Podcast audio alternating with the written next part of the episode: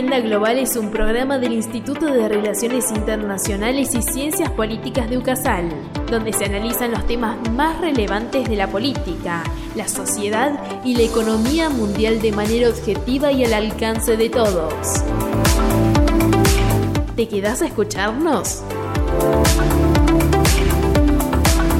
Bienvenido a Agenda Global, un programa del Instituto de Relaciones Internacionales y Ciencia Política de la Universidad Católica de Salta Junto con Agustina Martínez, Carlos Tapia, Milagros Valenzuela y quien te habla, Carolina Orce, estamos aquí para brindarte las herramientas que te permitan entender el mundo que te rodea. En esta oportunidad vamos a estar refiriéndonos al denominado poder blando, conocido del inglés soft power, y que simboliza algo muy especial para las relaciones internacionales.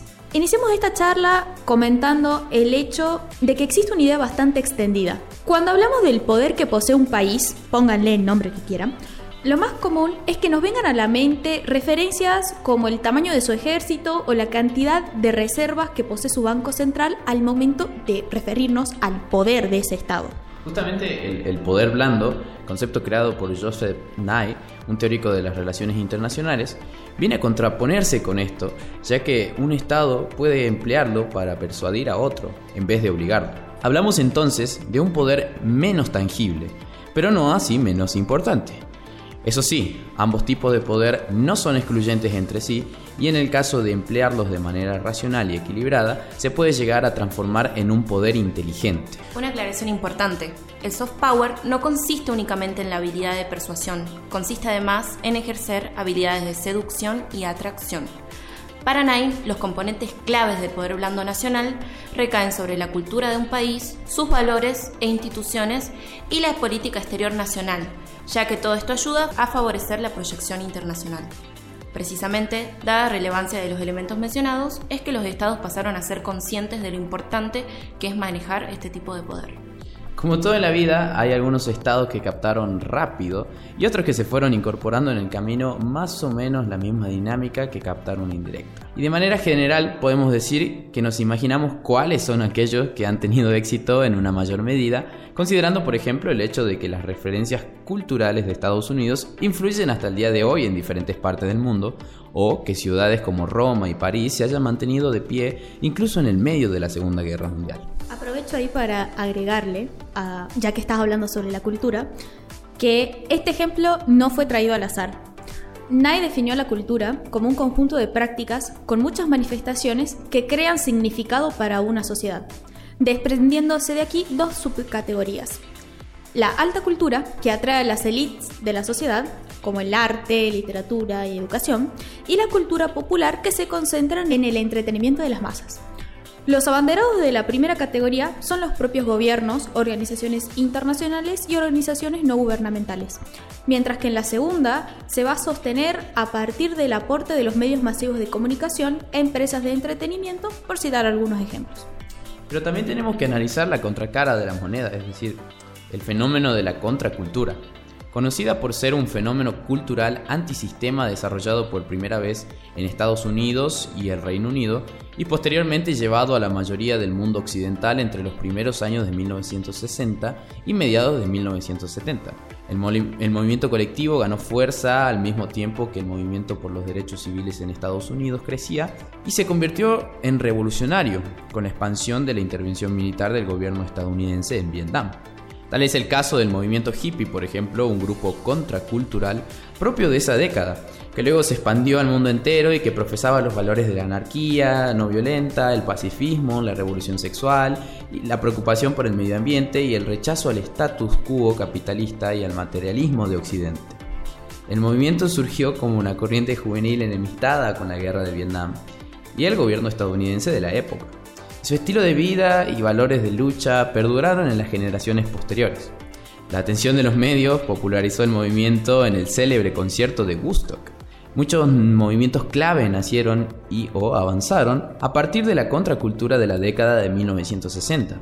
Cada movimiento es relevante para la época en general, aunque los más importantes pueden funcionar por sí mismos sin necesidad de la contracultura general. La contracultura de estos años crece a partir de la confluencia de personas, ideas, eventos, problemáticas, circunstancias y avances tecnológicos, que funcionaron como catalizadores intelectuales y sociales que permitieron cambios rápidos durante la época. Lo que sucedió en estas décadas fue un soft power que nadie se imaginó ni planificó, un movimiento de masas que a partir de una cultura en común fue ganando terreno dentro de la sociedad, haciéndose de poder. ¿A qué Estado no le hubiese encantado tener la expansión y el dominio cultural que se ha tenido en los 60 y hasta los 70?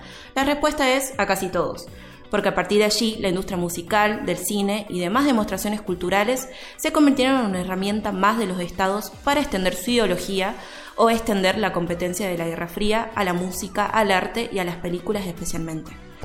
El movimiento hippie, como mencionó ya Charlie, sirvió de una base para visualizar una industria musical de exportación, y los ejemplos son los casos de los artistas que surgieron de esa época, y como nunca antes en la historia tuvieron una repercusión y visibilización tan grandes alrededor del mundo que penetraron en casi todos los países, dando origen a una industria que acaparará casi todas, si no fueran todas, las miradas del mundo, o en este caso los oídos. Una dinámica que dio inicio en este periodo y que finalizó con el fin de la URSS. Volvamos un poco a la actualidad. La, agencia Portland desarrolló el denominado Índice Soft Power 30, por medio del cual se formula la lista de los 30 países que poseen el mayor poder blando a nivel global. ¿Cuáles son los criterios para armarla? La agencia trabaja básicamente con dos tipos de procesamiento de datos. En el primer bloque se encuentran los denominados datos objetivos, es decir, características referentes al gobierno, cultura, promoviendo valores universales, es decir, que otros estados puedan considerar como naturalmente atractivos, emprendedurismo, compromiso, educación y desarrollo digital. Y después están los datos obtenidos a partir de encuestas, es de, con temas relacionados a la gastronomía, productos tecnológicos, amabilidad y simpatía que un país puede tener, cultura, bienes de lujo, política exterior y la habitabilidad.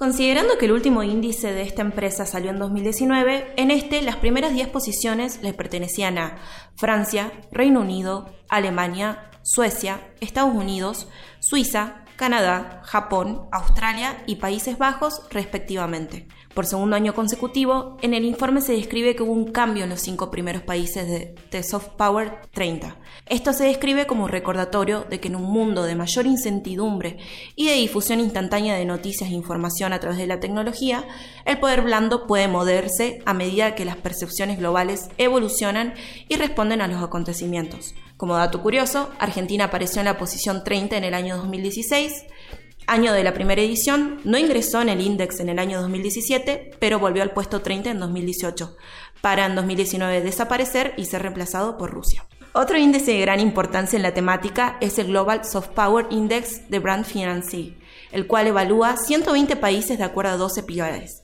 Familiaridad, influencia, reputación, comercio y negocios, gobierno, relaciones internacionales, cultura, patrimonio, medios y comunicaciones, ciencia y educación, persona y valores y, como dato especial incorporado en este año, respuesta ante el COVID. Los puntajes se otorgarán de acuerdo a las respuestas de una encuesta global a más de 100.000 personas en 101 países. La última edición lanzada en mayo de este mismo año refleja que el grupo de cinco países con más soft power de este año se completa con Estados Unidos, Reino Unido, Alemania, China y Japón. Igual no te desesperes, ahora hablamos sobre Latinoamérica porque si no parece algo súper lejano.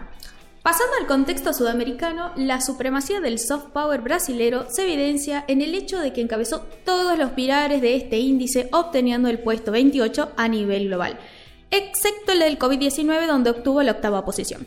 A nivel internacional, Brasil obtuvo el mismo puntaje por su soft power que Austria y superó por dos décimos a la India, con 43.2. En el caso específico de nuestro país, es el segundo con mayor soft power de América del Sur. Vamos, Argentina. En relación al 2021, este país obtuvo 38.5 puntos, 2.4 más que el año anterior, y subió 3 posiciones hasta ubicarse en el puesto número 38. Donde Argentina mide mejor es en la familiaridad, el pilar que mide el nivel de conocimiento que se tiene del país y su marca en el mundo. En este pilar, Argentina creció 0.7 puntos año contra año y pasó de la posición 26 a la 22, convirtiéndose en su mejor ubicación en todo el índice. De acuerdo a este criterio, Argentina tiene el mismo nivel de conocimiento que Holanda y Suecia y está por encima de otros países como Portugal, Israel o Sudáfrica. Argentina también ha mejorado mucho en lo que se hace a la respuesta contra el COVID-19. En este pilar pasó de 2.6 puntos y la posición 87 en 2021 a 3.7 puntos y la posición 62 para el 2022. Tremendo salto. Y también en medios de comunicación con un 0.5 más y ciencia y educación. Por otro lado, el país mostró su caída más significativa en el pilar de personas y valores, en el que perdió 0.5 puntos y retrocedió 21 posiciones, de la 32 a la 53. Como siempre, una de cal y una de arena en este país. Este pilar mide la generosidad, diversión, amistad, confianza y tolerancia, junto con la inclusión, que existe en cada estado. A nivel global, el soft power argentino es equiparable al de Islandia, Malasia o Polonia. Las posiciones pueden ser distintas según cada índice y los criterios aplicados, pero de igual manera sirve de ejemplo como para ilustrar cómo se aplican los criterios en la práctica. Ahora bien, vamos a realizar una mirada en específico de tres países para ilustrar lo ya mencionado y dar un cierre a la temática. Vamos a comenzar con el caso de Francia que tiene una amplia y consolidada red diplomática, una participación permanente en foros multilaterales a nivel internacional, una presencia global también gracias a la diplomacia cultural que ejerce a través de las alianzas francesas que pueden ejemplificar esto. Pero más allá de esto, que es muy importante, Francia es conocida popularmente por su gran oferta de, de arte, culinaria, deporte y turismo. Y si todavía no habías quedado convencido con el primer puesto de Francia en el ranking, acordate lo que fue la repercusión del incendio de Notre Dame. Vamos a seguir con el caso del gigante Estados Unidos. Entre los años 2016 y 2019, Estados Unidos cayó del primer al quinto lugar en el ranking. Justamente, el enfoque basado en poder duro terminó erosionando los resultados obtenidos hasta el momento. Aquí se perciben los resultados combinados entre la guerra comercial con China, la falta de preocupación con las problemáticas ambientales, entre otros tópicos. Sin embargo, hay que considerar el hecho que en países con un mayor grado de institucionalización política, los esfuerzos consolidados por aumentar su poder blando no pueden oracionarse de la noche a la mañana. Justamente, si nos ponemos a hilar fino, ¿quién de nosotros no está pendiente de las, de las películas de Hollywood o no escuchó a algún artista estadounidense ni pensó en estudiar en alguna universidad de renombre como Harvard? Vamos a cerrar esto hablando, y se pone de pie, sobre Corea del Sur ya que fue el país con mejor desempeño desde que se inició el ranking en el 2015. Y como te podéis imaginar, uno de los puntos más importantes para tratar es la propagación de la cultura coreana a nivel mundial gracias al bien conocido K-Pop. Sin irnos tan lejos, aquí mismo en Salta puedes asistir a eventos de, fanbases, comprarte un ramen y acompañarlo tomando un soju, o por lo menos comentarle a alguien sobre el K-drama que estás viendo por Netflix. Así, cerramos el análisis sobre la temática de soft power con datos a nivel mundial, esperando que dentro de poco pueda traerte el análisis específico de los países punteros en materia de soft power. Deseamos haberte brindado las herramientas para comprender mejor el mundo que nos rodea. Nos vemos en la próxima entrega de Agenda Global, El Mundo en tus manos.